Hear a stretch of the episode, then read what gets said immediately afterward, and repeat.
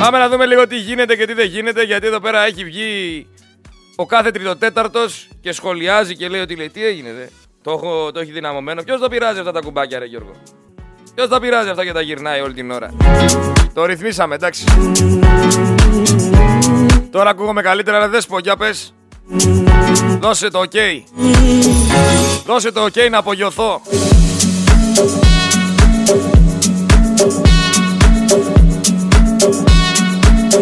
Ξέρετε, η ευτυχία εξαρτάται σε ένα πολύ μεγάλο κομμάτι από την οπτική γωνία, από το πώς βλέπεις τα πράγματα. Είναι, είναι το μυαλό περίεργο πράγμα, αλλά πρέπει να το ρυθμίσεις.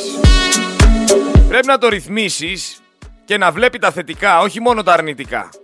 Γιατί ξέρετε, εμείς επιλέγουμε το πώς θα δούμε τον κόσμο. Εμείς επιλέγουμε το πώς θα δούμε, από ποια οπτική γωνία θα δούμε όλα αυτά που συμβαίνουν.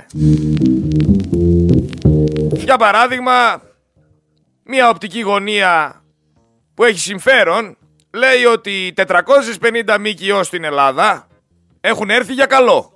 Έτσι. Εγώ έχω μια άλλη οπτική γωνία πάνω σε αυτό. Βλέπω ότι αυτές οι τετρακόσιες πενήντα ΜΚΟ στην Ελλάδα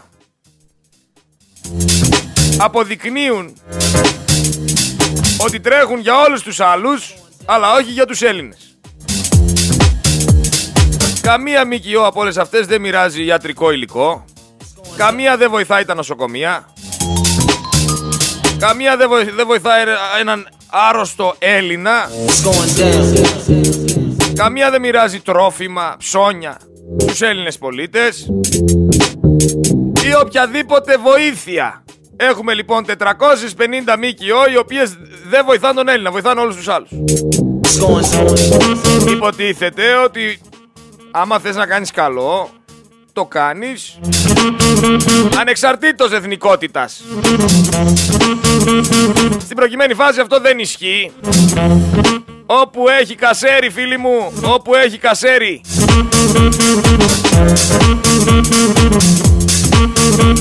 Γι' αυτό θεωρώ και λέω ότι οι ΜΚΟ στην Ελλάδα κάνουν κακό. Κάνουνε κακό με το δικό τους τρόπο, κάνουνε κακό. Αλλά εντάξει. Το πιο πιθανό είναι, με αυτά που λέω, να με πείτε ρατσιστή, φασίστα και όλα, όλα αυτά, όλα, όλες αυτές τις ταμπέλες που τρέ, τρέχουν όλοι να κολλήσουν.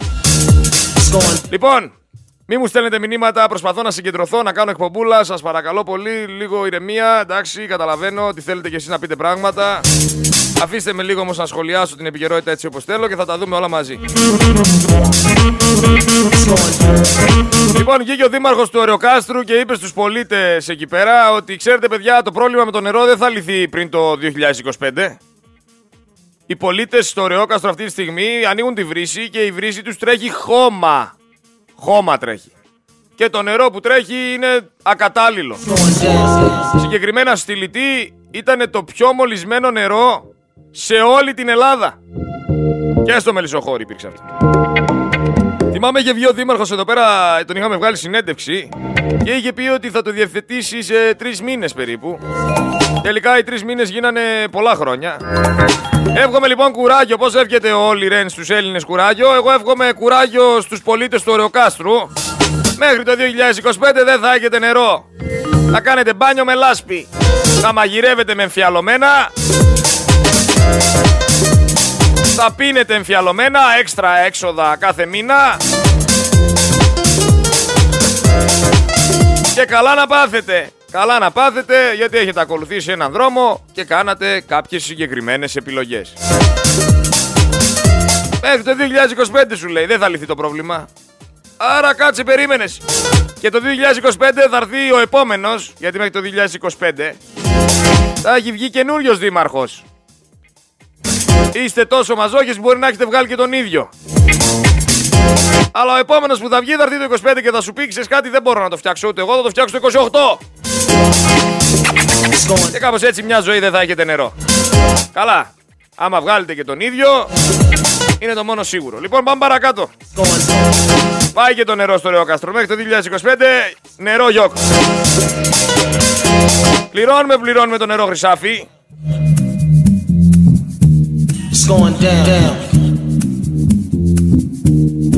Πληρώνουμε, πληρώνουμε εμφιαλωμένα. Πληρώνουμε, πληρώνουμε φόρους.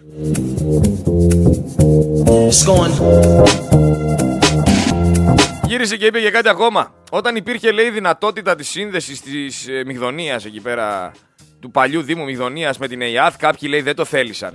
Φταίνε οι πολίτες!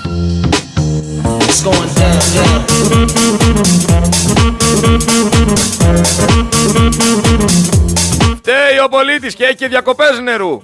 Πολλοί δεν έχουν νερό. Λέει τις βραδινές ώρες, επειδή, λέει, τα κυβικά δεν φτάνουνε.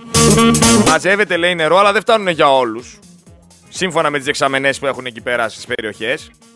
Το βράδυ, λέει, θα διακόπτεται το νερό. Δηλαδή, άμα εσύ δουλεύεις μέχρι τις έντεκα και μετά πας σπίτι, δεν κάνεις μπάνιο. Θα κάνεις την άλλη μέρα. Τι στο χωράφι, δεν πειράζει, με τις λάσπες κοιμήσου.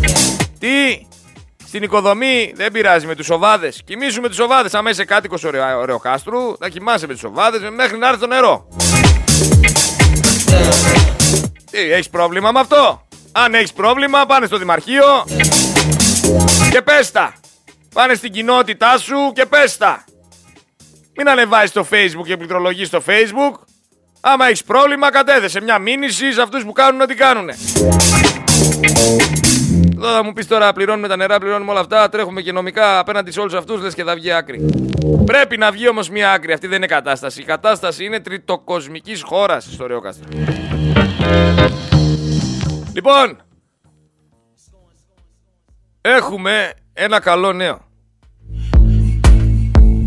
Αθωωθήκαμε μαζί με τον Στέφανο για όλα αυτά που έγιναν,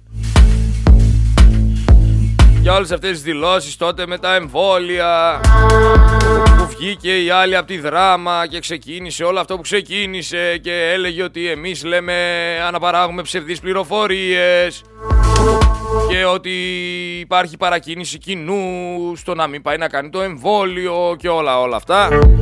Τελικά κριθήκαμε αθώοι, αλλά υπάρχει και μια έφεση. Μας λέει είστε αθώοι, αλλά υπάρχει και μια έφεση που έκανε προς τον Στέφανο εισαγγελέας.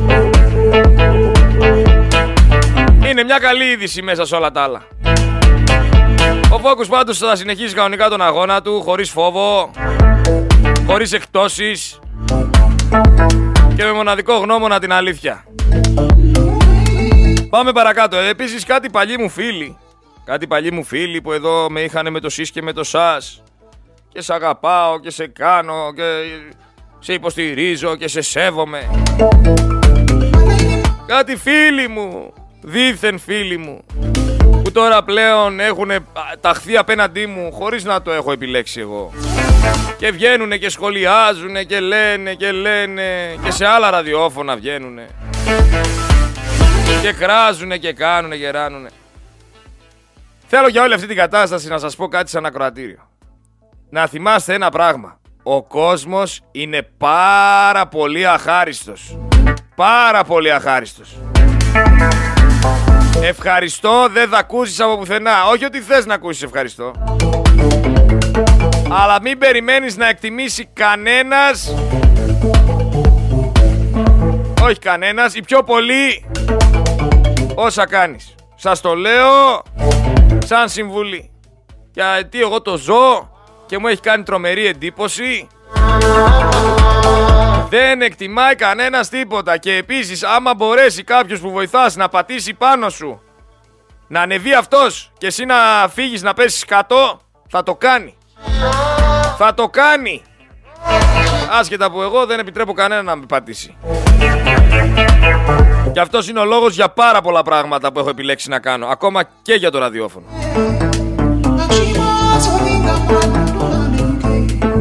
Ξέρετε, σαν μυρμήγκια είμαστε. Σκεφτείτε τώρα τα μυρμήγκια. Έχετε δει μυρμηγκοφολιά? Έχετε δει πως είναι τα μυρμήγκια? Μόνο που τα μυρμήγκια έχουν μια διαφορά. Τα μυρμήγκια δουλεύουν όλα μαζί ενωμένα, σαν κοινότητα. Όλοι δουλεύουν για όλους. Οι άνθρωποι συγκεκριμένα στην Ελλάδα λειτουργούν τελείως διαφορετικά, αν και είμαστε σαν τα μυρμήγκια. Εδώ πέρα ο καθένας λειτουργεί για την πάρτη του. Σκεφτείτε αυτό που λέω για την ενότητα. Σκεφτείτε να λειτουργούσαμε σαν τα μυρμήγκια. Όλοι για όλους. Όλοι για μια καλύτερη Ελλάδα. Πού θα είχαμε φτάσει, τι θα είχαμε καταφέρει. Οπότε το πρόβλημα για όλα αυτά που συμβαίνουν είναι ξεκάθαρο. Είναι το ότι ο καθένας κοιτάει την πάρτη του. Και ξέρεις, γεννιέται μέσα σου όταν είστε δέκα άτομα και βλέπεις οι εννιά να λειτουργούν για την πάρτη τους. Λες, εγώ τι είμαι, μακάκας είμαι να τρέχω για τους υπόλοιπους εννιά και να λέω ότι όλοι θα κάνουμε για όλους. Τι κάνουν για την πάρτη τους, να τρέχω εγώ μόνος μου, να κάνω κι εγώ για την πάρτη μου. Λες, γιατί γεννιέται μέσα σου αυτό το συναίσθημα. Έτσι λειτουργεί, φιλαράκια μου, και έτσι έχουμε φτάσει εδώ που έχουμε φτάσει. Επίσης, δεν φτάνει που δεν συνεργαζόμαστε όπως τα μυρμήγκια. Προσπαθούμε να καταστρέψουμε ο ένας τον άλλον. Προσπαθεί να φάει ο ένας τον άλλον. Όχι, αυτό το μυρμήγκι πήγε, πήρε μεγαλύτερο ψίχουλο από μένα. Όχι, αυτό το μυρμήγκι το πήρε πρώτο το ψίχουλο. Και γιατί δεν ρώτησε και εμένα αν θέλω ψίχουλο. Όχι, το μυρμήγκι αυτό πάει να γίνει αρχηγός ενώ εγώ θέλω να γίνω αρχηγός. Όχι, αυτό το μυρμήγκι είναι ΠΑΟΚ. Όχι, αυτό το άλλο το μυρμήγκι είναι Άρης.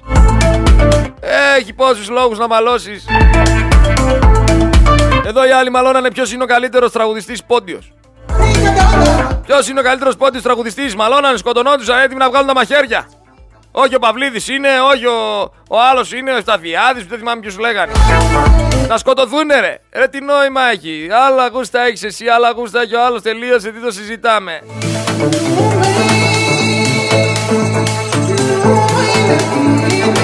Εντάξει, ο Παυλίδης είναι και μην πουλάς τα ηλίκη τώρα, Τσακυρίδη. Γιατί θα γίνουμε εδώ πέρα από δυο χωριά χωριάτες.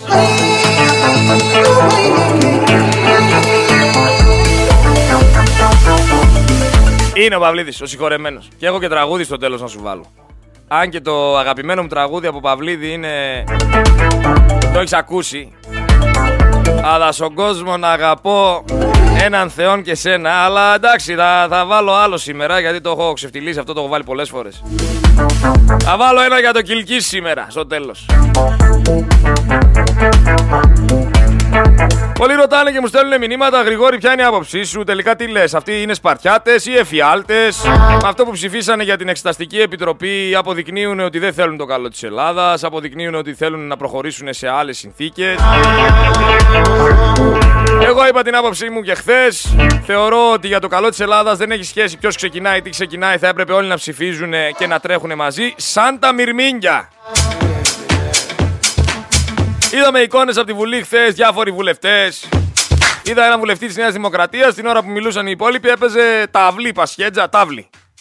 Ταυλή έπαιζε στο κινητό, την έχω τη φωτογραφία, την ανεβάσω κιόλας να τη δείτε. Εν τω μεταξύ, ο Τυπάκος τι έχει κάνει, επειδή μάλλον κατάλαβε ότι θα είναι πολλές ώρες στη Βουλή και δεν θέλει να είναι στη Βουλή. Ο εκλεγμένος από τον ελληνικό λαό δεν θέλει να κάτσει να ακούσει τι έχουν να πούν οι υπόλοιποι. Μίλησε ο αρχηγός του, σαν παλαμάκιας γνήσιος που είναι, ε, βάρεσε εκεί το χειροκρότημά του και από εκεί και πέρα έχει και power bank. Με το καλωδιάκι συνδεδεμένο και σου λέει εντάξει, χειροκρότησα το Μητσοτάκη, αυτή ήταν η δουλειά μου, θα πάρω οκτώ χιλιάρικα, οι υπόλοιποι δεν με νοιάζει τα πούνε, ας μπω ένα ταυλάκι να παίξω. Άνετος και ωραίος. Άνετος και ωραίος. Εν τω μεταξύ έχουν δώσει πλέον δικαίωμα, βλέπω στην Κατερίνα την Καινούριου, να βγαίνει να μιλάει και να λέει την άποψή της για τα πολιτικά η Κατερίνα Καινούριου και καλά κάνει, όλοι μπορούμε να έχουμε άποψη για όλα, αλλά βρε Κατερίνα Καινούριου. Βγήκες και είπες ότι από τη Βουλή αυτή δεν θα ήθελες, στη Βουλή αυτή δεν θα ήθελες να είναι ο Τζίμερος γιατί δεν σου αρέσουν τέτοιου είδους πολιτικοί. Δεν βγαίνεις όμως βρε Κατερίνα Καινούριου να πεις ότι τέτοιου είδους πολιτικοί είναι και ο Μητσοτάκης, τέτοιου είδους πολιτικοί είναι και ο Άδωνης και οι συγκεκριμένοι δύο δεν έχουν καιρό για να έχεις κόμπλεξ. Μπορείς να τα πεις τα ονόματά τους χωρίς να τσιβδίσεις. Γιατί δεν τα λες αυτά τα ονόματα. Σου δίνω εγώ πάσα δύο ονόματα. Ας τον Τζίμεγο. Ο Τζίμεγος εντάξει δεν, δεν μπορούσε να είναι στη Βουλή. Προσπάθησε ο τύπος. Έμεινε απ' έξω. Δεν σ' αρέσουν τέτοιοι πολιτικοί. Συμφωνώ μαζί σου. Και δεν θέλω ούτε εγώ τέτοιους πολιτικούς στη Βουλή. Αλλά τέτοιοι πολιτικοί σου ξαναλέω είναι και ο Μητσοτάκης και ο Άδωνης. Γιατί δεν αναφέρεις τα ονόματά τους. Θες τέτοιους πολιτικούς ή δεν θέλεις. Θα ήθελα πολύ να κάνουμε μια συζήτηση, βρε Κατερίνα Καινούριου. Μαζί, οι δυο μας στον αέρα. Να με ρωτήσεις ό,τι θες εσύ, να σε ρωτήσω κι εγώ ό,τι θέλω. Για να δούμε αν αντικειμενικά έχεις άποψη για την πολιτική και να δούμε άμα αντικειμενικά θα μου απαντήσεις ειλικρινά αν θέλεις ή δεν θέλεις τέτοιου είδους πολιτικούς. Το κάθε σούργελο, ρε φίλε, βγαίνει, μιλάει. Τώρα έχουμε τον Καμένο. Ο Καμένος, μετά από όλα όσα έκανε, μετά από τα εκατομμύρια που έβγαλε, μετά από τις βόλτες που έκανε με τα ελικόπτερα, μετά από τις στολές που φορούσε τον Οικάδων και το έπαιζε Νταΐς και το έπαιζε Υπουργός Εθνικής Άμυνας και πάει λέγοντας. Ξαφνικά ο Καμένος βγαίνει και κάνει δηλώσεις. Βγαίνει και μιλάει, βγαίνει και λέει την άποψή του και βγαίνει και καταγγέλει τον Τσίπρα. Και όλα όσα έγιναν. Να ακούσουμε λίγο. Εγώ τα έλεγα από την αρχή ότι ο Τσίπρας έδωσε τη Μακεδονία για να πάρει Νόμπελ Ειρήνης.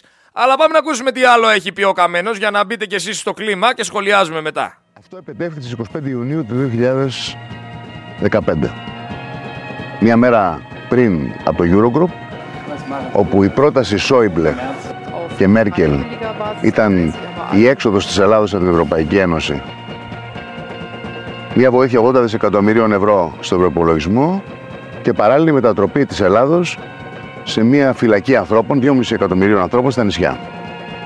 Την ημέρα εκείνη, στον εικοστό τέταρτο όροφο του ξενοδοχείου Hotel de Hotel, όταν ο τότε Πρωθυπουργός ο Αλέξης Τσίπρας μου τηλεφώνησε και ζήτησε να συναντηθούμε σαν κυβερνητική εταίρη,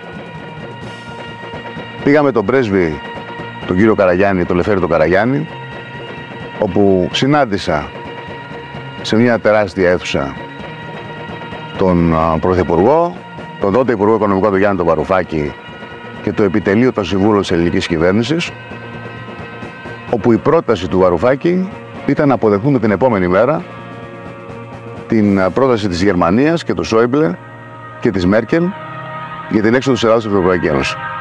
Ήταν αποφασισμένο, το είχε συμφωνήσει ο Βαρουφάκης μαζί με τον Σόιμπλε και τους Γερμανούς.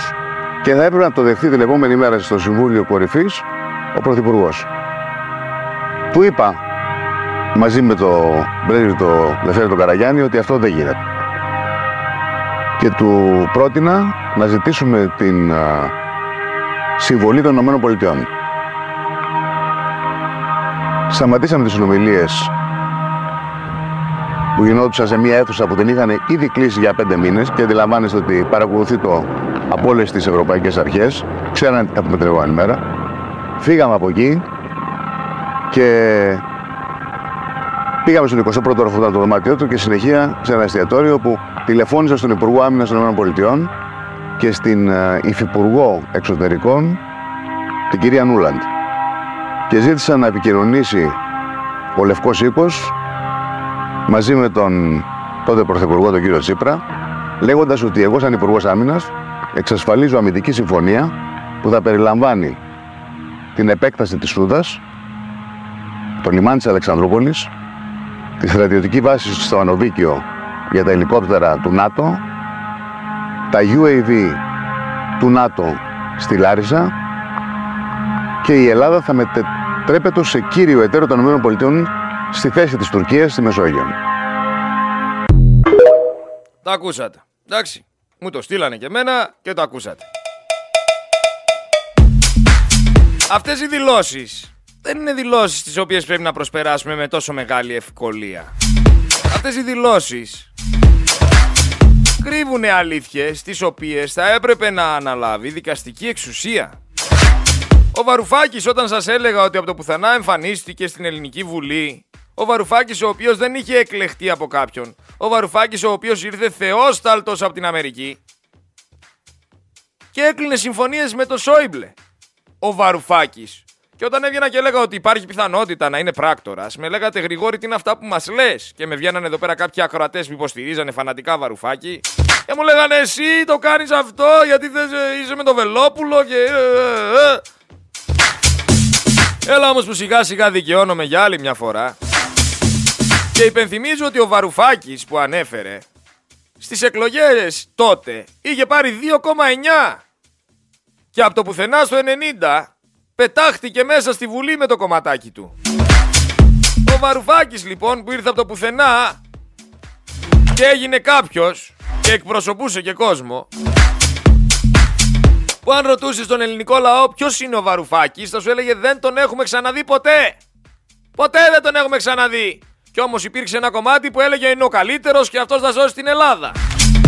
Για σκεφτείτε μήπως σας θυμίζει κάτι αυτή η κατάσταση του δεν ξέρω κάποιον, μου λένε ότι είναι καλός και τον ψηφίζω. Όπως και να έχει, αναφέρθηκε και στον Τσίπρα όμως ο Καμένος. Για όλες αυτές τις συμφωνίες, για όλα αυτά που κάνανε.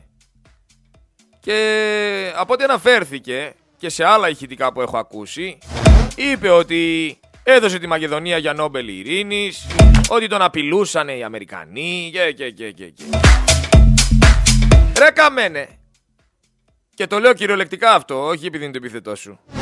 Ρε Καμένε, γιατί βγαίνεις τώρα και μας τα λες αυτά, για πες μου λίγο. Εσύ με τον Τσίπρα δεν κυβερνούσες? Γιατί δεν βγήκες όταν γινόντουσαν αυτά να πεις στην Ελληνική Βουλή?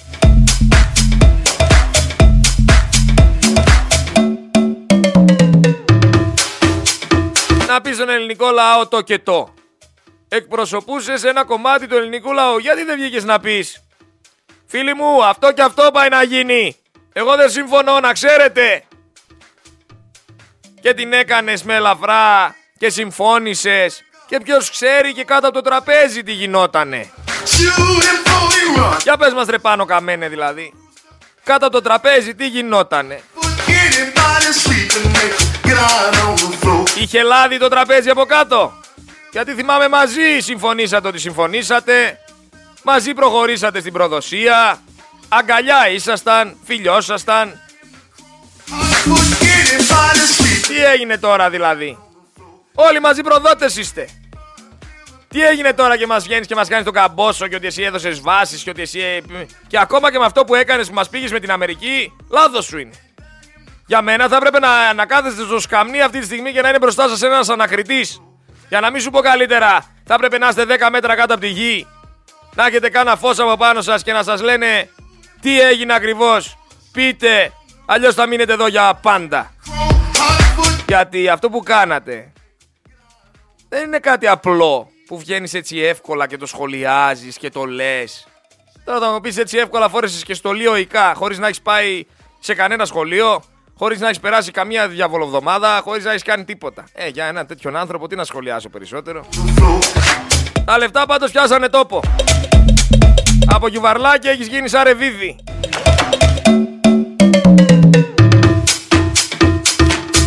Αθώοι όλοι όμως για την Οβάρτις, αθώοι όλοι για τη Siemens, αθώοι όλοι για το χρηματιστήριο, αθώοι όλοι για τη φούσκα αυτήν των τραπεζικών δανείων, αθώοι όλοι για τη φούσκα του ευρώ, αθώοι όλοι για τους Ολυμπιακούς Αγώνες, αθώοι που πουλήσανε την ιστορία, που πουλήσαν τη Μακεδονία,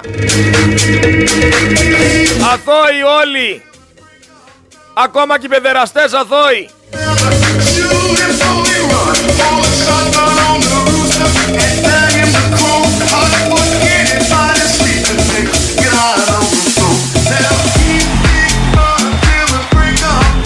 Χάρτα ετώ η ελληνική δικαιοσύνη. Η ελληνική δικαιοσύνη τρέχει στα δικαστήρια εμένα, τον Στέφανο, διάφορους παραγωγούς, οι οποίοι είπαν ό,τι είπανε, οι οποίοι βγάλανε θέματα από το πουθενά και δημιουργήθηκε μια αφύπνιση. Αυτούς τους πάμε στα δικαστήρια.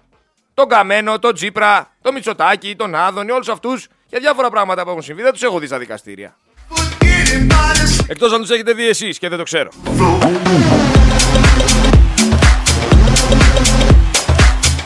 Μου λέει τουρίστρια η οποία ερχότανε χρόνια στην Ελλάδα. Ερχόμασταν λέει παλιά στην Ελλάδα. Ξεκινούσαμε λέει να κάνουμε τα ψώνια μας. Όλα μια χαρά λέει, γεμίζαμε λέει, θυμάμαι φρούτα το καλάθι, γεμίζαμε πράγματα στο σούπερ μάρκετ. Μας φαινόταν λέει η Ελλάδα τόσο φθηνή. Μας φαινόταν φθηνή γιατί, γιατί τότε οι τιμές ήταν ανάλογες του ελληνικού εισοδήματος. Ενώ εμείς λέει τότε είχαμε μισθούς τρεις φορές πάνω. Στην Νορβηγία τρεις φορές πάνω μισθούς είχαμε. Φέτος λέει οι τιμές στην Ελλάδα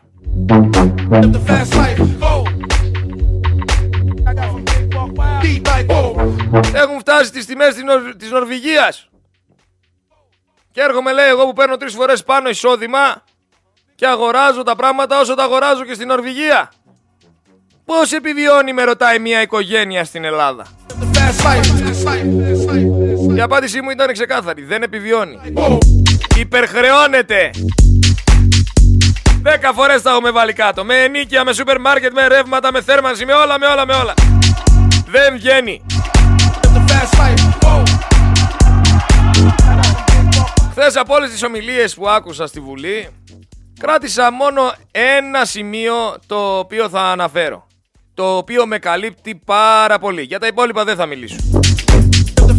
Σκεφτείτε όλα αυτά τα επιδόματα, τα δύο δις που έχει δώσει ο Μητσοτάκης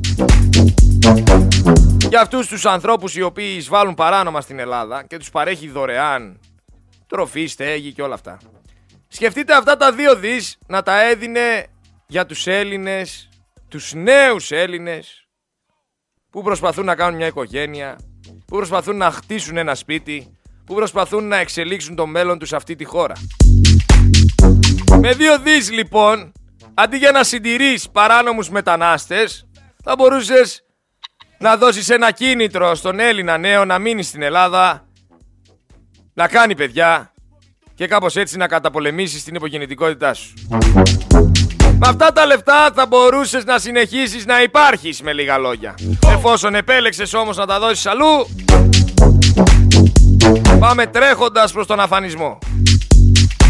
Θα μου πεις δεν χρειάζεται να πας τρέχοντας προς τα πουθενά, αρκεί να είσαι μάρτυρας. Άμα είσαι μάρτυρας θα χαθείς μία και καλή.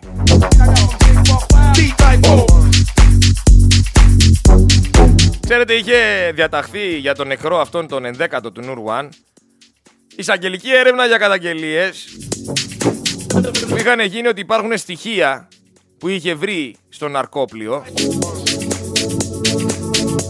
και δεν βρέθηκε τίποτα. Ίσα ίσα παίρνανε τα στοιχεία και εξαφανιζόντουσαν τα στοιχεία. Πάμε να το ξανακούσουμε λίγο, να λέει κάποια πράγματα, κάποιες αλήθειες, γιατί ο άνθρωπος πάλευε, αγωνιζότανε για την αλήθεια, για την αλήθεια.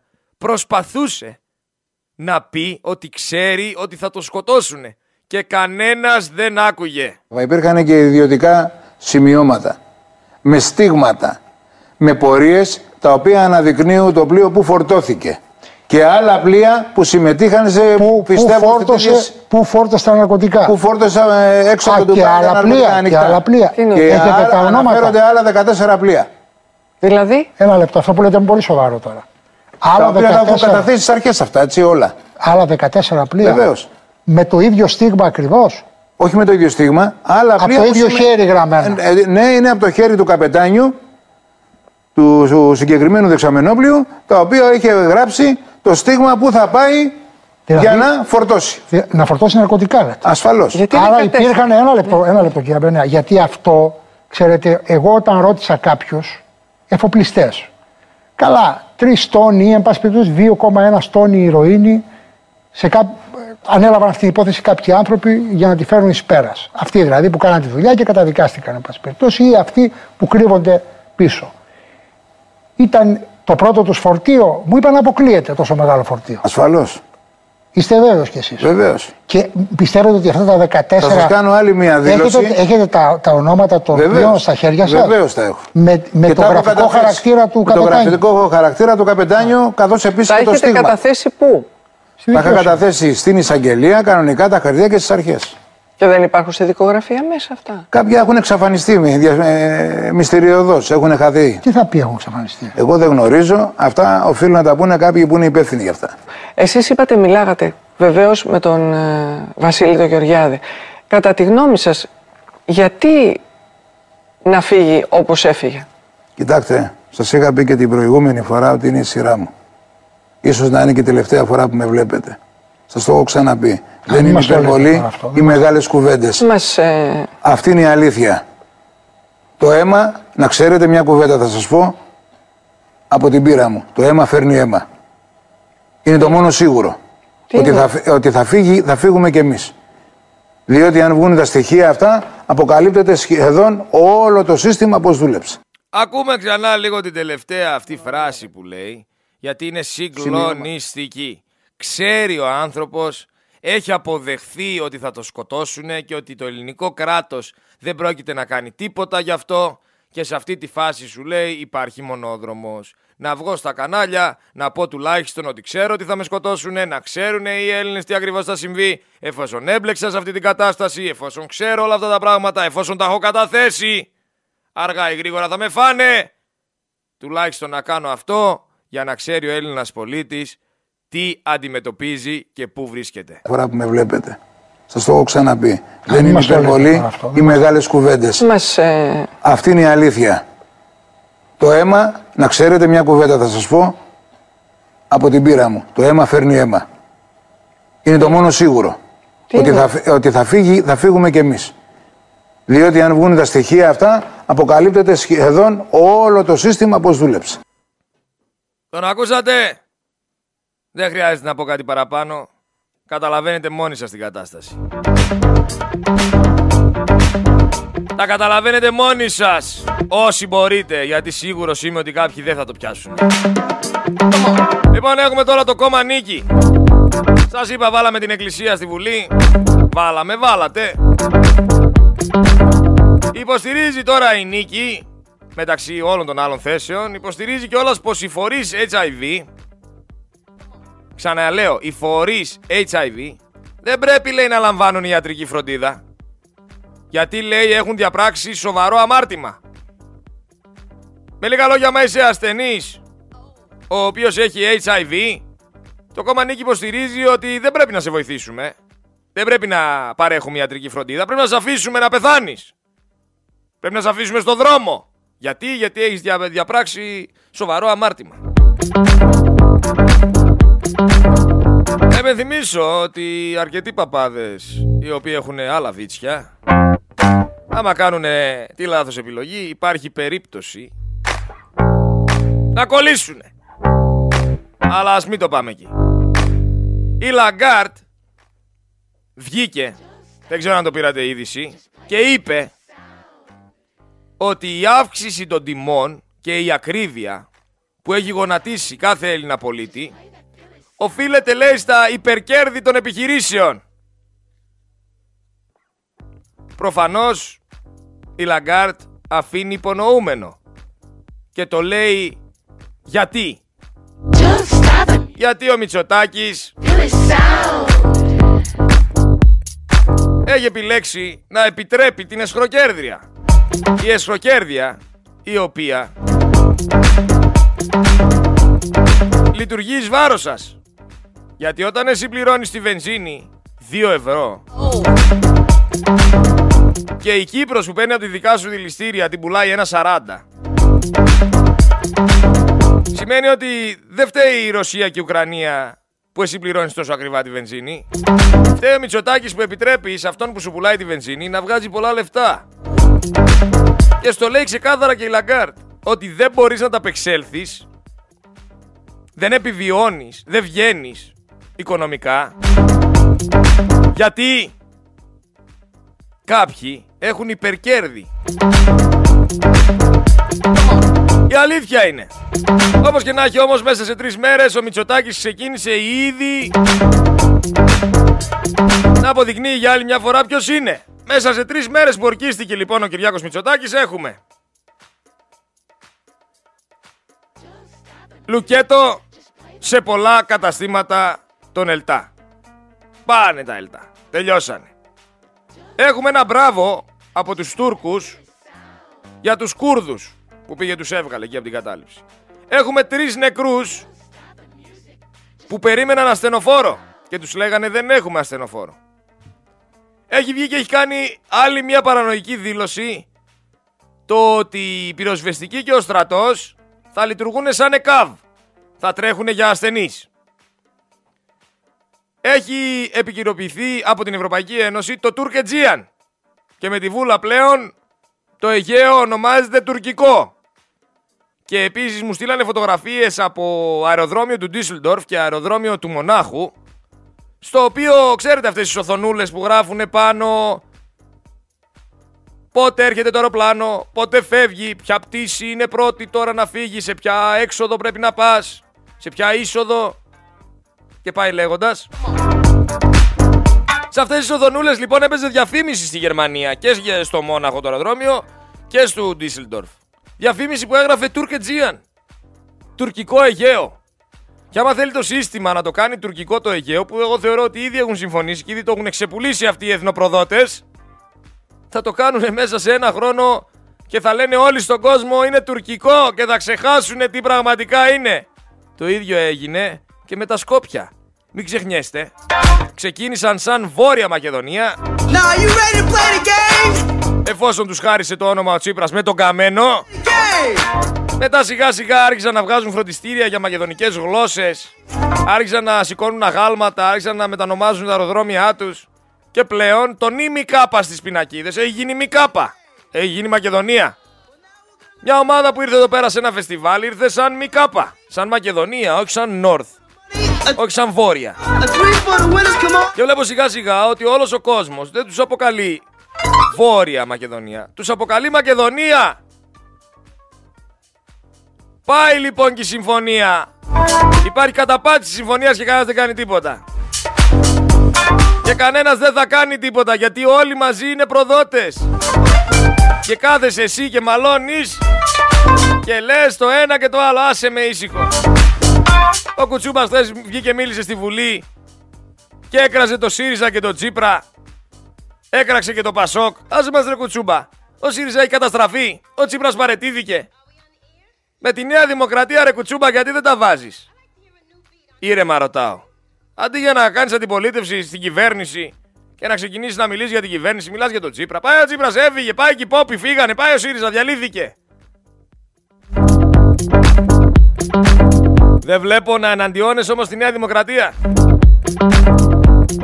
Ενισχύονται λέει όλες οι δυνάμεις της πυροσβεστικής για να μπορέσουν ε, να σβήσουν τη φωτιά στον Οροπό. Και ρωτάω εγώ, άντε και φεύγουν αυτοί να σβήσουν τη φωτιά. Ποιος θα σώσει τους ασθενείς ρε? Ποιος θα κάνει διάσωση? Όπως με ενημερώνει τώρα ένας φίλος με ένα μήνυμα και στη Νέα Υόρκη λέει, εδώ εκεί που μένει αυτός ο φίλος ο Σταύρος, χαιρετίσματα πολλά ρε Σταύρο.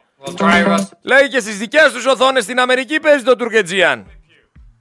Δεν μπορούσε να παίζει ελληνικό Αιγαίο? Ποιος ευθύνεται? Φταίει ο Τούρκος που το έκανε πρώτος? Ή φταίνε οι δικοί μας οι προδότες που του δώσαν το Αιγαίο? Ποιος φταίει? Εν τω μεταξύ έχουμε και δήλωση Μαρέβα Μητσοτάκη. Μαρέδα, Μαρέβα Γκραμπόφσκι Μητσοτάκη, συγγνώμη. Να την πούμε με το όνομά της. Η οποία βγήκε και έκανε tweet και τι λέει? Η επιτυχία του Ερντογάν είναι και τα ικανά στελέχη που τον περιστοιχίζουν. Παράδειγμα λέει προς μίμηση για τους δικούς μας. Θαυμάζει τον Ερντογάν η Μαρέβα Γκραμπόφσκι Μητσοτάκη. Τον θαυμάζει τον Ερντογάν. Θέλει ο άντρας της να γίνει σαν τον Ερντογάν. Να παίρνει παράδειγμα ο Μητσοτάκης από τον Ερντογάν. Θυμάστε που σας έλεγα ότι βαδίζει στα βήματα του Ερντογάν πριν το πει η Μαρέβα? Ότι πατάει εκεί που πατάει και ο άλλος και αντιγράφει ό,τι κάνει. Γιατί, γιατί θέλει να γίνει ένας Έλληνας Σουλτάνος. Έρχεσαι στα λόγια μου Μαρέβα. Μη μου πεις ότι ακούς Σερέτη. Μαρέβα όμως θέλω να δεις λίγο τι λένε και άλλοι άνθρωποι. Εντάξει, καταλαβαίνω ότι ασχολείσαι με τον Ερντογάν και θέλετε να αντιγράψετε τον Ερντογάν και βοηθάτε τον Ερντογάν. Θες όμως να σου πω λίγο τι λένε και οι Βέλγοι? Γιατί ένα βελγικό δημοσίευμα γράφει ότι η κυβέρνηση Μητσοτάκη ελέγχει το ογδόντα τοις εκατό των ΜΜΕ. Και λέει το δημοσίευμα ότι τα χειρότερα έρχονται. Επίσης, σύμφωνα με το Ευρωβαρόμετρο Μαρέβα, το ενενήντα επτά τοις εκατό των Ελλήνων θεωρεί ότι ζει σε μια διεφθαρμένη χώρα. Επίσης, δεν ξέρω αν ξέρεις ότι οι άνθρωποι αυτοκτονούν εκεί πέρα έξω γιατί έχουν χρέη και καταλαβαίνουν ότι δεν θα μπορέσουν ποτέ να ξεχρεώσουν. Από το δύο χιλιάδες δώδεκα αυτοκτονούν άνθρωποι. Το ξέρεις? Ήδη έχουμε μια πενηνταδιάχρονη χθες, η οποία επιχείρησε να αυτοκτονήσει γιατί της έκοψαν το ρεύμα. Και την πήγανε με περιπολικό στο νοσοκομείο Μαρέβα γιατί δεν υπήρχε ασθενοφόρο. Όπως πήγε και ο δήμαρχος στην Εύβοια έναν ασθενή με εγκεφαλικό στο νοσοκομείο γιατί δεν υπήρχε ασθενοφόρο. Τι ψήφισε να πούμε η Εύβοια εκεί? Η Εύβοια τι έδωσε στη Νέα Δημοκρατία? τριάντα οκτώ τοις εκατό δεν έδωσε η Εύβοια. Η Εύβοια που κεγότανε. Επίσης έχουμε τριάντα επτά χιλιάδες διακόσιους δέκα νεκρούς επί COVID. Έχουμε πάρα πολλά σκάνδαλα. Έχουμε οργή στην ευρωπαϊκή δεξιά για την κυβέρνηση του άντρα σου. Γιατί λέει η ευρωπαϊκή δεξιά, της Ευρω... η ευρωπαϊκή δεξιά για το Μητσοτάκη ότι έκανε τον κατώτατο μισθό του Έλληνα πολίτη ίσο με μια ξαπλώστρα στη Μύκονο. Κυρία Γκραμπόφσκι, ο Έλληνας παίρνει όσα λεφτά αξίζει μια ξαπλώστρα πρώτο τραπέζι στη Μύκονο. Το πρώτο τραπέζι μπορεί και πολύ πιο πολλά. Τελευταίο τραπέζι.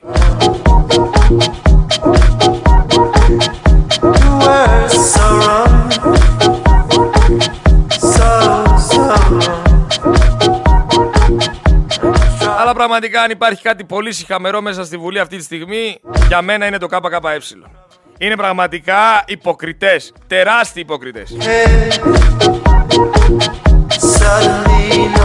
Το να το παίζεις ότι αντιστέκεσαι, ότι είσαι αγωνιστής, ότι είσαι υπέρ του εργάτη, ότι θέλεις μια Ελλάδα που όλοι είναι ίσοι και παράλληλα να κάνεις business με Νέα Δημοκρατία, παράλληλα να φοράς ρολεξάκια, να έχεις σπιτάκια, να έχεις βίλες, να κάνεις διακοπάρες, να έχεις στην τσέπη καλά πεντοχίλιαρο που πας και λίγα, λέω, σε κάνει υποκριτή. Γιατί όχι σε κάνει, είσαι υποκριτής. Η χώρα είναι ναυάγιο όμως. Και σιγά σιγά θα πρέπει να μάθετε καλό κολύμπι. Πολύ καλό κολύμπι. Αλλά βλέπεις, πέρα από κολύμπι, κάποιοι καίγονται. Στην Εύβοια καίγεται η Εύβοια. τριάντα οκτώ τοις εκατό στη Νέα Δημοκρατία όμως. Θα περιμένετε να φτάσει πάλι η φωτιά στη θάλασσα, που και εκεί κολύμπι θα χρειαστείτε. Έτσι, για να δούμε. Εν τω μεταξύ είναι τυχαίο που η φωτιά μένεται γύρω από το εργοστάσιο της ΔΕΗ? Λέω εγώ τώρα, δεν ξέρω. Θεωρείτε ότι είναι τυχαίο? Γιατί εγώ δεν το βλέπω και τόσο τυχαίο. Δεν το βλέπω τόσο τυχαίο. Είδε κανένας να ανακοινώνει ο Μητσοτάκης? Δεν ξέρω, δεν πρόσεχα. Είδε κανένας να ανακοινώνει κατώτατο μισθό χίλια πεντακόσια ευρώ όπως είχε υποσχεθεί? Όχι.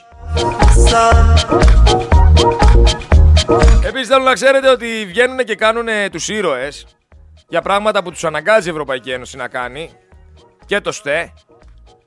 Ο Μητσοτάκης λοιπόν βγήκε με ύφος βασιλιά και ύφος σωτήρα και λέει «Επιστρέφουμε τις μετοχές, ΕΙΔΑΠ, ΕΙΑΘ» στο δημόσιο.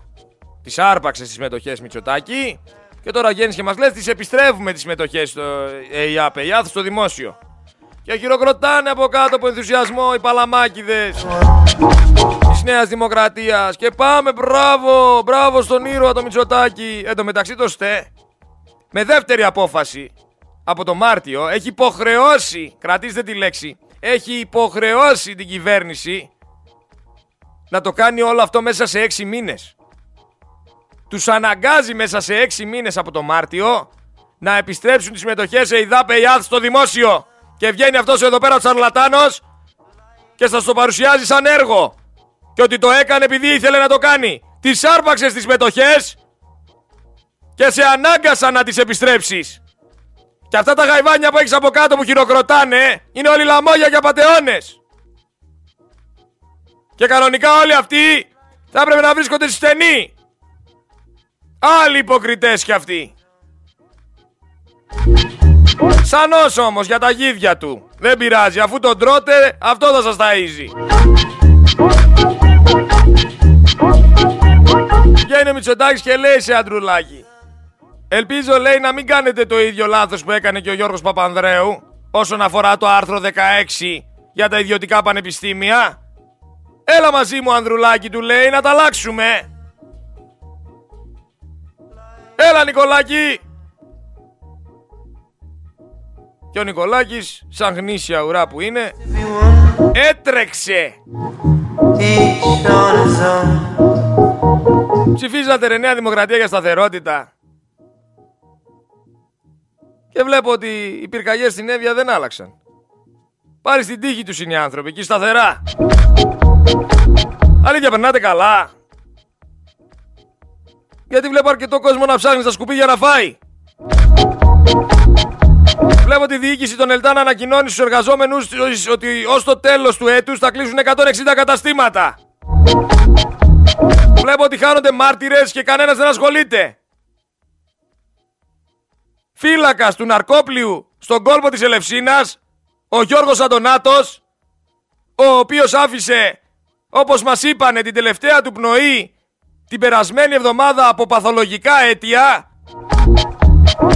Έβγαινε παλαιότερα στα κανάλια και έλεγε ότι μπορεί να αποδείξει ότι δεν είναι όλα έτσι όπως μας τα παρουσιάζουνε και ότι έχει στοιχεία. Παθολογικά αίτια. Παθολογικά. Λέω εγώ τώρα. Θα έρθουν όμως οι Ρουμάνοι πυροσβέστες τώρα το καλοκαίρι. Θα έρθουν και θα τους βάζουμε να είναι οδηγοί στα ΕΚΑΒ. Ένα, μια καλή είδηση θα σας πω ακόμα και θα πάμε σε δελτίο τραγούδι, δελτίο ειδήσεων και θα επιστρέψω δεύτερη ώρα να συνεχίσω το σχόλιο μου. Έχουμε ακόμα να πούμε πολύ πράγμα. Πολύ πράγμα, δεν φτάνει μια ώρα. Τα έχουμε πει πλέον, δεν φτάνουν δύο και τρεις ώρες. Λοιπόν, η καλή είδηση είναι ότι ο Λαβρόφ, ο Ρώσος Υπουργός Εξωτερικών, διαχώρισε το ελληνικό έθνος από τις επιλογές της κυβέρνησης. Δήλωσε ο Λαβρόφ, και χαίρομαι που το δήλωσε αυτό, και χαίρομαι που ξέρει ο Λαβρόφ τι συμβαίνει στην Ελλάδα, ότι η κυβέρνηση Μητσοτάκη είναι ο εχθρός τους και όχι ο ελληνικός λαός. Ο ελληνικός λαός, δήλωσε, είναι φίλος μας. Εντάξει, το ξεκαθάρισε λοιπόν ο Υπουργός Εξωτερικών της Ρωσίας, ο εχθρός μας είναι ο Μητσοτάκης και η κυβέρνησή του, όχι ο ελληνικός λαός. Και αυτό είναι ένα ευχάριστο νέο. Λοιπόν, πάμε σε ένα τραγουδάκι τώρα, επειδή ο Τσακυρίδης δεν κρατιέται. Έχει πιει, από όσο ξέρω τώρα, κάτι τσιμπουράκια, κάτι τέτοια σίγουρα. Έχει ξεσηκωθεί και θέλει Παυλίδη. Πάμε σε τραγουδάκι λοιπόν, δελτίο ειδήσεων από τον Κωνσταντίνο Τουτσίδη και επιστρέφω δεύτερη ώρα με σχόλιο, συνεχίζουμε για να πούμε αλήθειες. Έλα εκεί στο Κιλκής. Άιντε λίγο να σηκώνονται τα χέρια.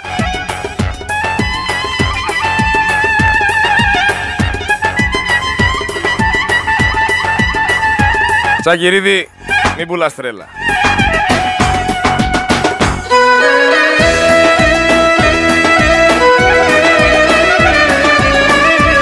Μην πουλάς τρέλα.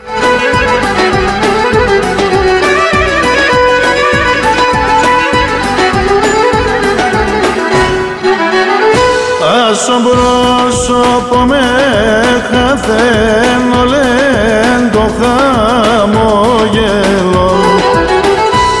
Στον πρόσωπο με χαθαίνω λέντο χαμογελό. Τα χαιρετίσματά μου να δώσω και στον Τάσο εκεί στο Tattoo Racing. Γεια σου, ο καλύτερος μάστορας Θεσσαλονίκης.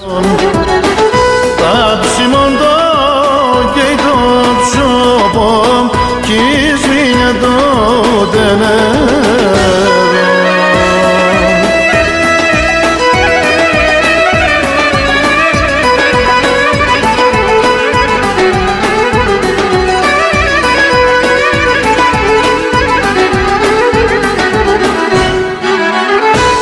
Έρωτες εν η καρδιά και υψημένη των γερών. Έρωτες εν η καρδιά και υψημένη των γερών. Παρέλα επαρδόψοπον τόσο σε μένε φίλε. Σοπον δώσε με ένα φίλε.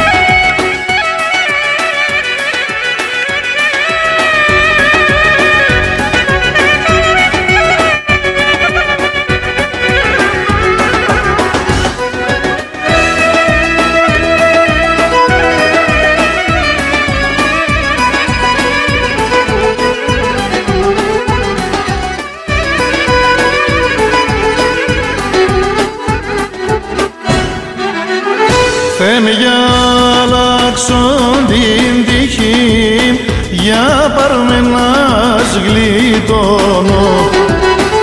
Θεέ για αλλάξω την τύχη, για πάρμε να σγλιτώνω. Χρόνε ότι ψυμπλένιζω και μετά το πόλεμο.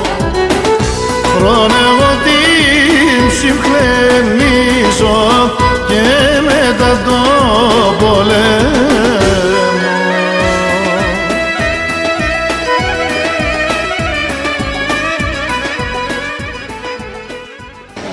Ορφανά πορεύονται και οι χείρες μονομιώνται, κορόιδο εδώ μέσα. Κόντρα στο σύστημα.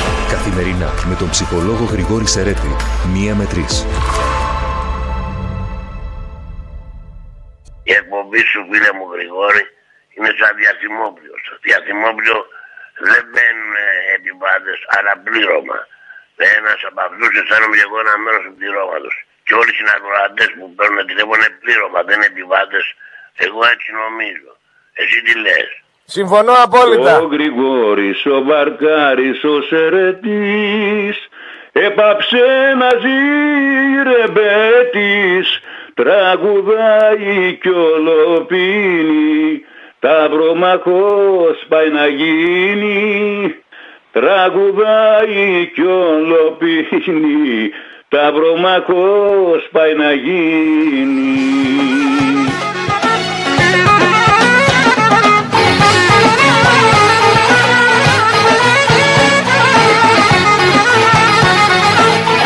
Σακυρίδη! Στην αγκαλιά σου αμαρτωλός παράνομος. Στον ηλεκτρολόγο ρε μιλάς για ρεύμα, πας καλά. Χωριά ερωτάς σου στην αγκαλιά. Φόκους εφ εμ εκατόν τρία και έξι. Σερέτης Γρηγόρης μαζί σας, κόντρα στο σύστημα μέχρι τις τέσσερις. Χωριά ερωτά σου. Έλα λίγο Παυλίδη να ακούσουμε. Να ξυπνάμε.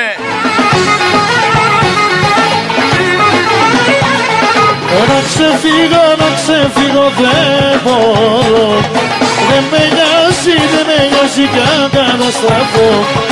Να ξεφύγω, να ξεφύγω, δεν μπορώ. Δεν με νοιάζει, δεν με νοιάζει κι αν καταστραφώ.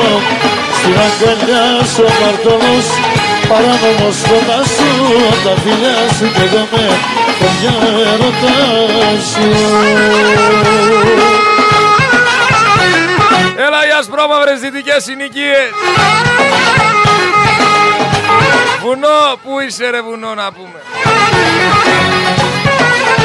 Τρέχεις με τα καλάμια και ψάρια δεν βγάζεις.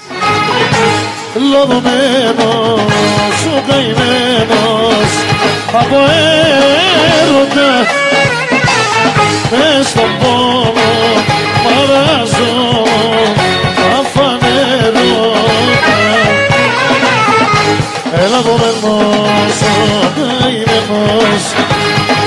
Δεν προλάβαμε τους καλύτερους ρε φίλοι. Παυλίδης, Νικολαίδης. Βγάζανε γούστα οι παλιοί να πούμε.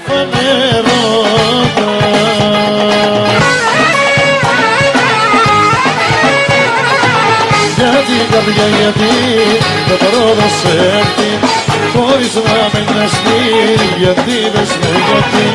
Γιατί καμιά γιατί δεν μπορώ να σε έρθει, χωρίς να μην νοιαστεί, γιατί πες μου γιατί.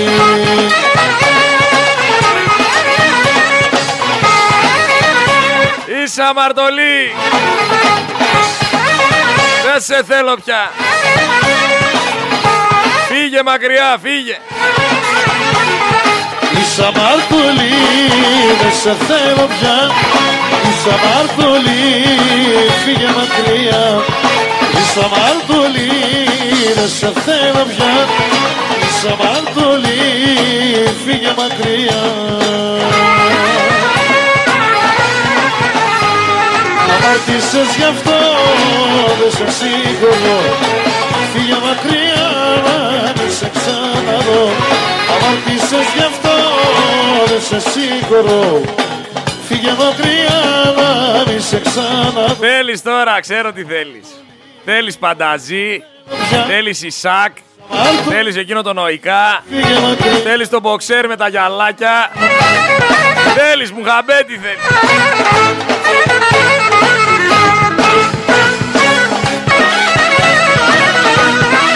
Τηγανιτά μύδια, σαλατούλα και μια τσιγάνα που το είναι. Και καθαρό τσιμπουράκι, αλλά δεν γίνεται αδερφέ, έχουμε εκπομπή εδώ πέρα. Τι το πέρασες εδώ πέρα να πούμε. Τι το πέρασες εδώ πέρα μπουζούκια. Πάμε να δούμε τι γίνεται λίγο, αφήστε τον αυτό τον τρελό. Φλέξαμε να πούμε μαζί του. Στο τέλος θα φέρνουμε εδώ πέρα μια με τέσσερις λίρα και όργανα. Λοιπόν, ακούστε να δείτε, μετά τη θετική είδηση που σας είπα για τον Λαβρόφ και ότι έχει καταλάβει ότι μόνο η κυβέρνηση είναι ενάντια στη Ρωσία, υπάρχουν διάφορες άλλες χώρες οι οποίες κοροϊδεύουν το Μητσοτάκη. Συγκεκριμένα έχει μια φωτογραφία που είναι με το σκύλο αυτόν τον Peanut και λέει, είναι ο Μητσοτάκης, κάτι του λέει του σκύλου και γράφουν στις ξένες εφημερίδες προσπαθεί να του μάθει πώς να κρυφακούει τους υπουργούς του. Το σκυλί είναι πράκτορας.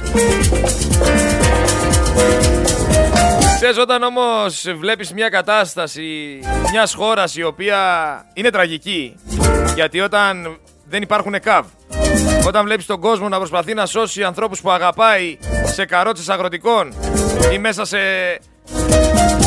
σε διαδρόμους, δίπλα τις τουαλέτες, δίπλα από τα μικρόβια. Καλό είναι το χιούμορ, αλλά πρέπει να το δούμε και σοβαρά. Δεν ξέρω αν θέλει να πουλήσει ή αν θέλει να κάνει ιδιωτικά τα ασθενοφόρα. Χάνονται ζωές. Και αν δεν φτάσει ο κόμπος, αν δεν φτάσει ο κόμπος το χτένι και το πρόβλημα στην πόρτα σου, δεν μπορείς να το καταλάβεις. Μόνο όταν χτυπήσει και σένα αυτό το πρόβλημα, θα αντιληφθείς το τι πραγματικά συμβαίνει. Δεν υπάρχουν ασθενοφόρα, ρε, το καταλαβαίνετε. Θα πάθουμε ρε τίποτα. Θα παίρνουμε τηλέφωνο και δεν θα έρχεται κανένας. Δεν είναι παίξε-γέλασε. Δεν είναι απλά για να γίνεται σουσού και να λέμε κανένα κουτσουμπόλιο. Θα πάθουμε τίποτα, θα παίρνουμε τηλέφωνο και δεν θα έρχονται. Και δεν μιλάμε ότι θα έρθουν μετά από σαράντα λεπτά, ότι θα έρθουν μετά από δύο ώρες. Δεν θα έρθουνε. Το καταλαβαίνετε. Νέο περιστατικό είχαμε στην Εύβοια, σας είπα, που ο δήμαρχος τον πήγε με το γιο ταχύ του, τον άνθρωπο. Και στη Χαλκίδα, εξήντα τετράχρονος περιμένοντας το ασθενοφόρο έχασε τη ζωή του. Και δεν χάνουν μόνο αυτή τη ζωή τους. Για τον Ουρ One δεν θα πούμε κάτι άλλο, πλέον έχει γίνει no one. Δεν έχει μείνει κανένας. Σε δέκα χρόνια από τώρα θα λέμε, θυμάσαι ρε τότε οι ασθενείς που υπήρχανε, που τους μετέφεραν τα ασθενοφόρα, πάνε κι αυτά.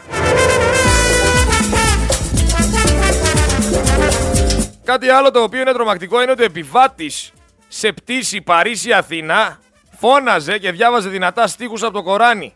Από Παρίσι-Αθήνα, έτσι. Σε Αθήνα έρχεται δηλαδή αυτός.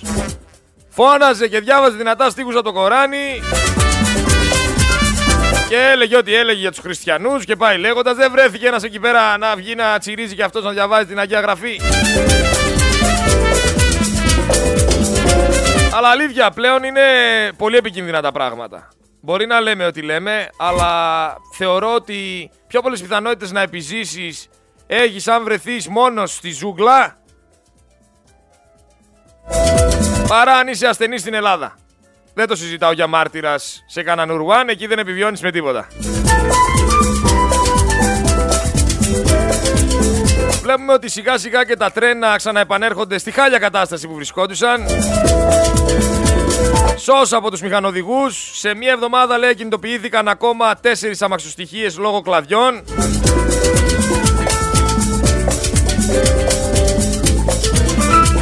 Είχα δει και ένα βίντεο που πηγαίνει το τρένο και χτυπάνε τα κλαδιά πάνω του. Μπαμ, μπαμ, δεν κόβουν τα κλαδιά ρε, δεν κόβουν καν τα κλαδιά, φανταστείτε ρε.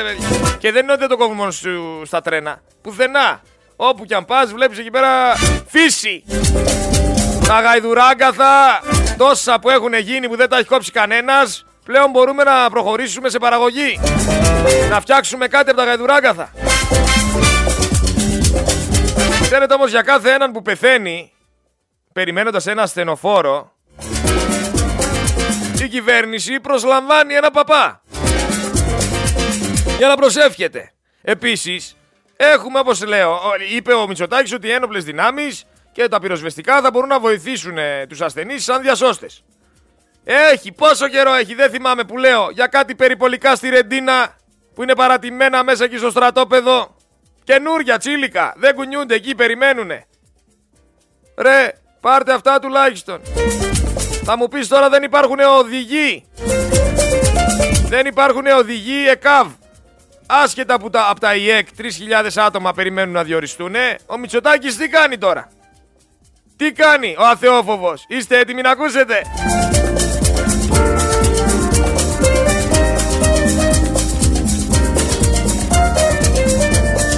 Οδηγοί, λέει, απορριμματοφόρων θα φύγουν από τα απορριμματοφόρα και θα πάνε στο ΕΚΑΒ.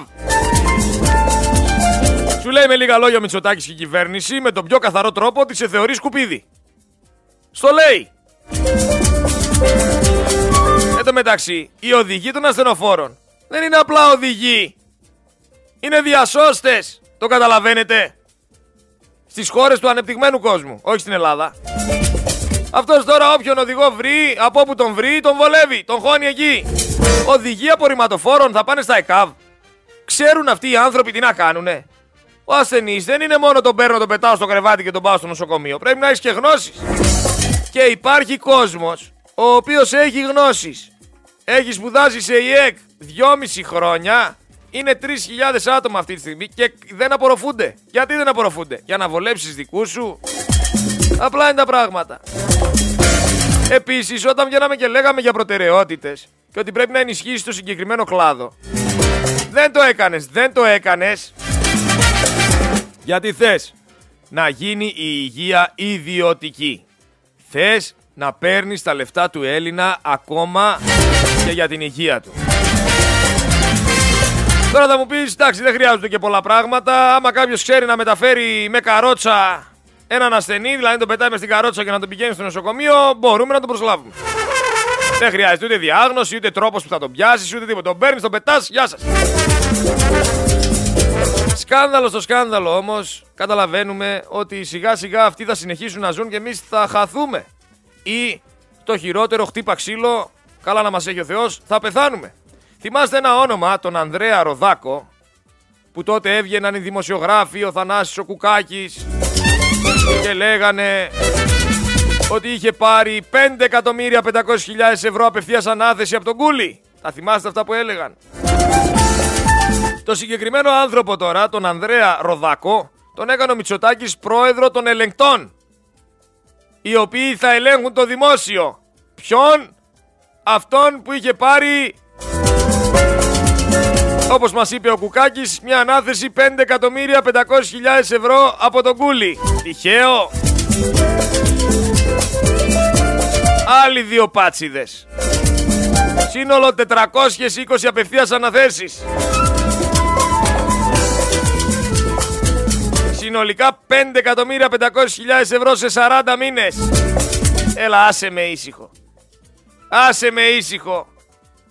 Και μου έχει το Στίγκα να λέει ότι αγάπησε πολύ τον Αντώνη Σαμαρά πολιτικά και ότι τον ακολούθησε και ότι χαιρόταν γι' αυτό. Και ότι άμα έβγαινε ο Κασιδιάρης από τη φυλακή θα τον κερνούσε και ένα ούζο. Άσε με ήσυχο.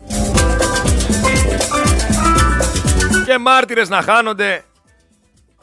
Και στη Λέσβο να έχουμε καταγγελία ότι η γυναίκα και εκεί έχασε τη ζωή της στην παραλία Γαβαθά περιμένοντας ασθενοφόρο. Δηλαδή δεν το καταλαβαίνουμε. Το σύστημα υγείας έχει καταρρεύσει και έχει καταρρεύσει εσκεμμένα. Παρετούνται ακόμα και οι γιατροί. Στο Ρέθυμνο. Παρετούνται οι γιατροί. Και υπάρχει αγώνας για να επιβιώσει το νοσοκομείο. Γιατί το προσωπικό λέει δεν αντέχουμε άλλο. Δεν γίνεται να δουλεύουμε επτά στα επτά εφημερίες. Δεν γίνεται να τρέχουμε όλη μέρα και να είμαστε μόνοι μας και να μην προσλαμβάνει το κράτος και άλλους γιατρούς. Και να πρέπει εγώ να κάνω εγχείρηση, να βγω, να κάνω εξέταση. Στο καπάκι να έχω βραδινό.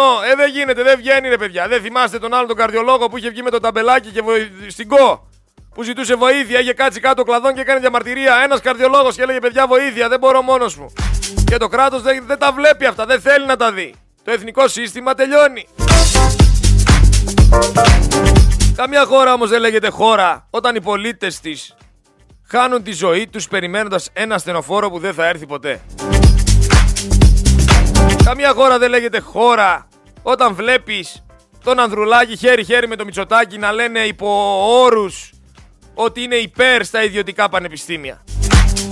Δηλαδή δεν καταλαβαίνετε ότι το, το πάνε εκεί το θέμα, αν δεν έχεις λεφτά ούτε θα μορφωθείς, ούτε θα σωθείς, ούτε θα κάνεις κάτι.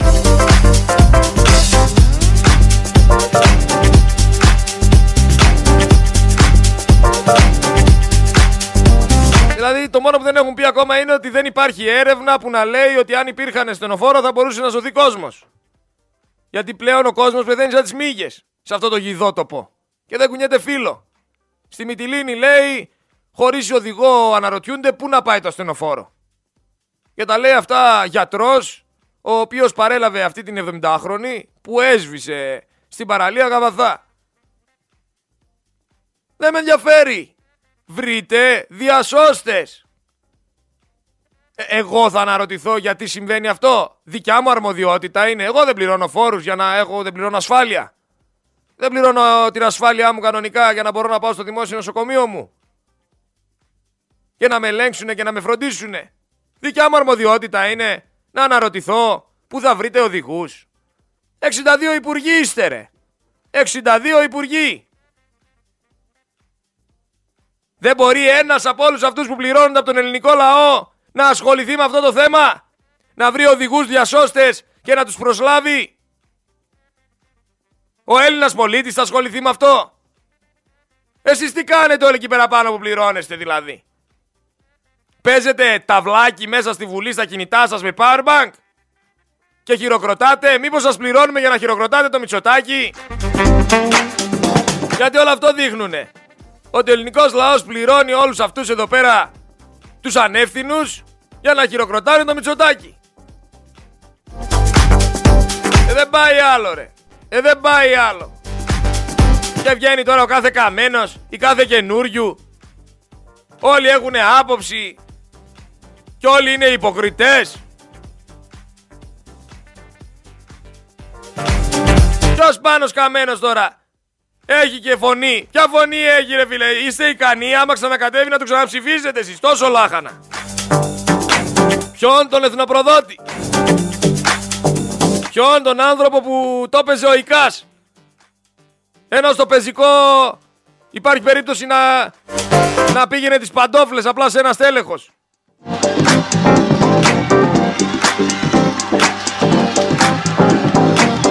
Ο Ικάς, ο Καμένος, ο Ικάς, πόσες κάμψεις κάνει ρε φίλο ο Καμένος. Το Καμένο να το βάλεις να τρέξει από εδώ μέχρι απέναντι, θα αφήσει το πνευμόνι του, επόμου θα το πάρει το πνευμόνι. Άσε με τώρα, με τον κάθε Καραγκιόζη να πούμε, βγαίνει κάνει ό,τι γουστάρει σε αυτή τη χώρα. Ο καθένας δηλώνει ό,τι γουστάρει, ότι είναι αυτό και είναι αυτό, τέλος. Δεν πάτε ρε καλά, καθόλου καλά δεν πάτε. Στη Ρόδο τώρα μαλώνουνε, διεφθαρμένοι. Και αυτοί που έχουν την υπηρεσία την κτηματική του νησιού. Βγαίνει η κτηματική υπηρεσία του νησιού και λέει σε αυτόν τον άνθρωπο στη Ρόδο με τον beach bar. Φίλε, έχεις διορία μέχρι τις εικοστή πρώτη Ιουλίου να ξυλώσεις αυτές τις αυθαίρετες ξαπλώστρες που έχεις μέσα στο νερό. Τις πλωτές αυτές τις ξαπλώστρες. Του λέει τώρα η κτηματική υπηρεσία του νησιού έχεις μέχρι εικοστή πρώτη Ιουλίου. Και αυτός τι λέει. Δεν θα βγούνε λέει οι πλωτές ξαπλώστρες. Δεν βγαίνουνε λέει οι ξαπλώστρες. Δεν με νοιάζει λέει, τι, τι λέει η κτηματική υπηρεσία. Δεν βγαίνουν οι ξαπλώστρες. Και άμα με αναγκάσει κάποιος λέει να βγουνε Νταϊλίκη, να βγουν οι ξαπλώστρες, δεν θα πιει κανένας ξανά καφέ στη Βουλή. Κανένας ρε. Θα τους πάω μόνο χειμώνα έχουν. Ο Υπουργός Εργασίας, ο νέος Υπουργός Εργασίας, ο Άδωνης Γεωργιάδης, ο οποίος έγινε υπουργός εργασίας, όχι μόνο για να γονατίσει όσους εργάζονται, αλλά για να βοηθήσει και τους εργοδότες. Λέει. Τους εργοδότες οι οποίοι έχουν εκατομμύρια. Πάλι δηλαδή για την πίσνα. Μην περιμένεις εσύ που έχεις κανένα φούρνο στη γειτονιά να σε βοηθήσει ο Άδωνης, ξέχνα το. Άμα έχεις κανένα σούπερ μάρκετ τεράστια αλυσίδα, ναι, θα σε βοηθήσει. Θα βγάλει κι αυτός. σαράντα ένα τοις εκατό αυτά οι επιλογές αυτές.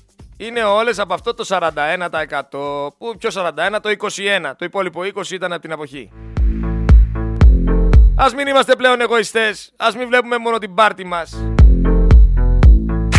Ας δούμε την αλήθεια, ας την αντικρίσουμε. Και πριν αρχίσετε να γράφετε ό,τι γράφετε για τις φωτιές στην Εύβοια, θέλω να είμαστε σίγουροι ότι τους ενοχλεί αυτούς τους ανθρώπους να πάρουν φωτιά. Γιατί από ό,τι φαίνεται, ψηφίζοντας Νέα Δημοκρατία, δεν έχουν κάποιο πρόβλημα εκεί στην Εύβοια. Γουστάρουνε να παίρνουν φωτιά. Γουστάρουνε να καίγεται η Εύβοια. Αλλά σου λέει κολύμπη, ξέρω, θα έρθει η θάλασσα, θα τη σβήσει σε κάποια φάση, έχει ξαναγίνει. Όλα καλά. τριάντα οκτώ τοις εκατό Νέα Δημοκρατία στην Εύβοια.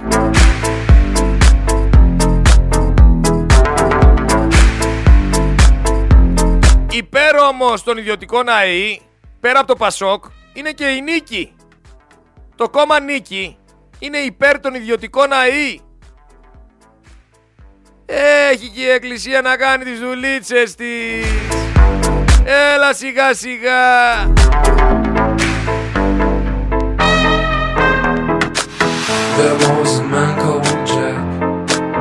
Φαντάσου τώρα στην Εύβοια να πάνε τα κανάλια και να δεις έναν εκεί πέρα να φουκωνάζει και να τσιρίζει που είναι το κράτος και εγώ είμαστε. Κανένας δεν έχετε να σβήσει τη φωτιά. Και να τον ρωτήσει, άμα τον ρωτήσει ο χύψη ρεπόρτερ, φίλε μου, τι ψήφισες? Ψήφισες Νέα Δημοκρατία? Σιγά μην πει ότι ψήφισε Νέα Δημοκρατία αυτός, ακόμα και αν έχει ψηφίσει. Σιγά μην το πει, μπορεί να βρίζει Νέα Δημοκρατία στο ρεπόρτερ και ξανά να πάει στην επόμενη τετραετία και να ξαναψηφίσει αυτούς. Γιατί? Γιατί ο παππούς του τον είχε πει να ψηφίζει Νέα Δημοκρατία. Μιας και μιλάμε όμως για διαφθορά, μιας και μιλάμε για Νέα Δημοκρατία, τέσσερις ποινικές δικογραφίες υπάρχουν στη Βουλή. Τέσσερις ποινικές δικογραφίες για έξι υπουργούς της Νέας Δημοκρατίας. Αλήθεια, με αυτά τα ιδιωτικά πανεπιστήμια που ψηφίζει η Νίκη και το Πασόκ, το ΚΚΕ τι θα κάνει? Θα είναι υπέρ, θα είναι κατά? Ε, Κουτσούμπα, για πες μας ρε φιλέ, τι θα κάνεις? Θα επιτεθείς στον Τσίπρα? Έρε καρακιοζηλίκια. Λοιπόν, πάμε να ανοίξουμε λίγο τις γραμμές να ακούσω και την άποψή σας. δύο τρία δέκα πεντακόσια έξι εβδομήντα έξι, δύο τρία δέκα πεντακόσια έξι εβδομήντα επτά, μιας και είναι και Παρασκευή. Μετά δεν θα έχετε που να τα λέτε. Αν και φυσικά έχει πάρα πολλές εκπομπές και το Σαββατοκύριακο. Μπορείτε δηλαδή να συζητήσετε και με αυτούς τους ανθρώπους διάφορα πράγματα. Στη δική μας ώρα συγκεκριμένα, δύο με τέσσερα, Αγροτική Κυριακή με τη Δήμητρα Τρεμπελή. Επειδή ξέρω ότι πολλοί είστε αγρότες και πολλοί αναρωτιέστε για διάφορα πράγματα και σχετικά με το Α Ε Π, παίρνετε τηλεφωνάκι και ενημερώνεστε. Εδώ είναι η Δήμητρα.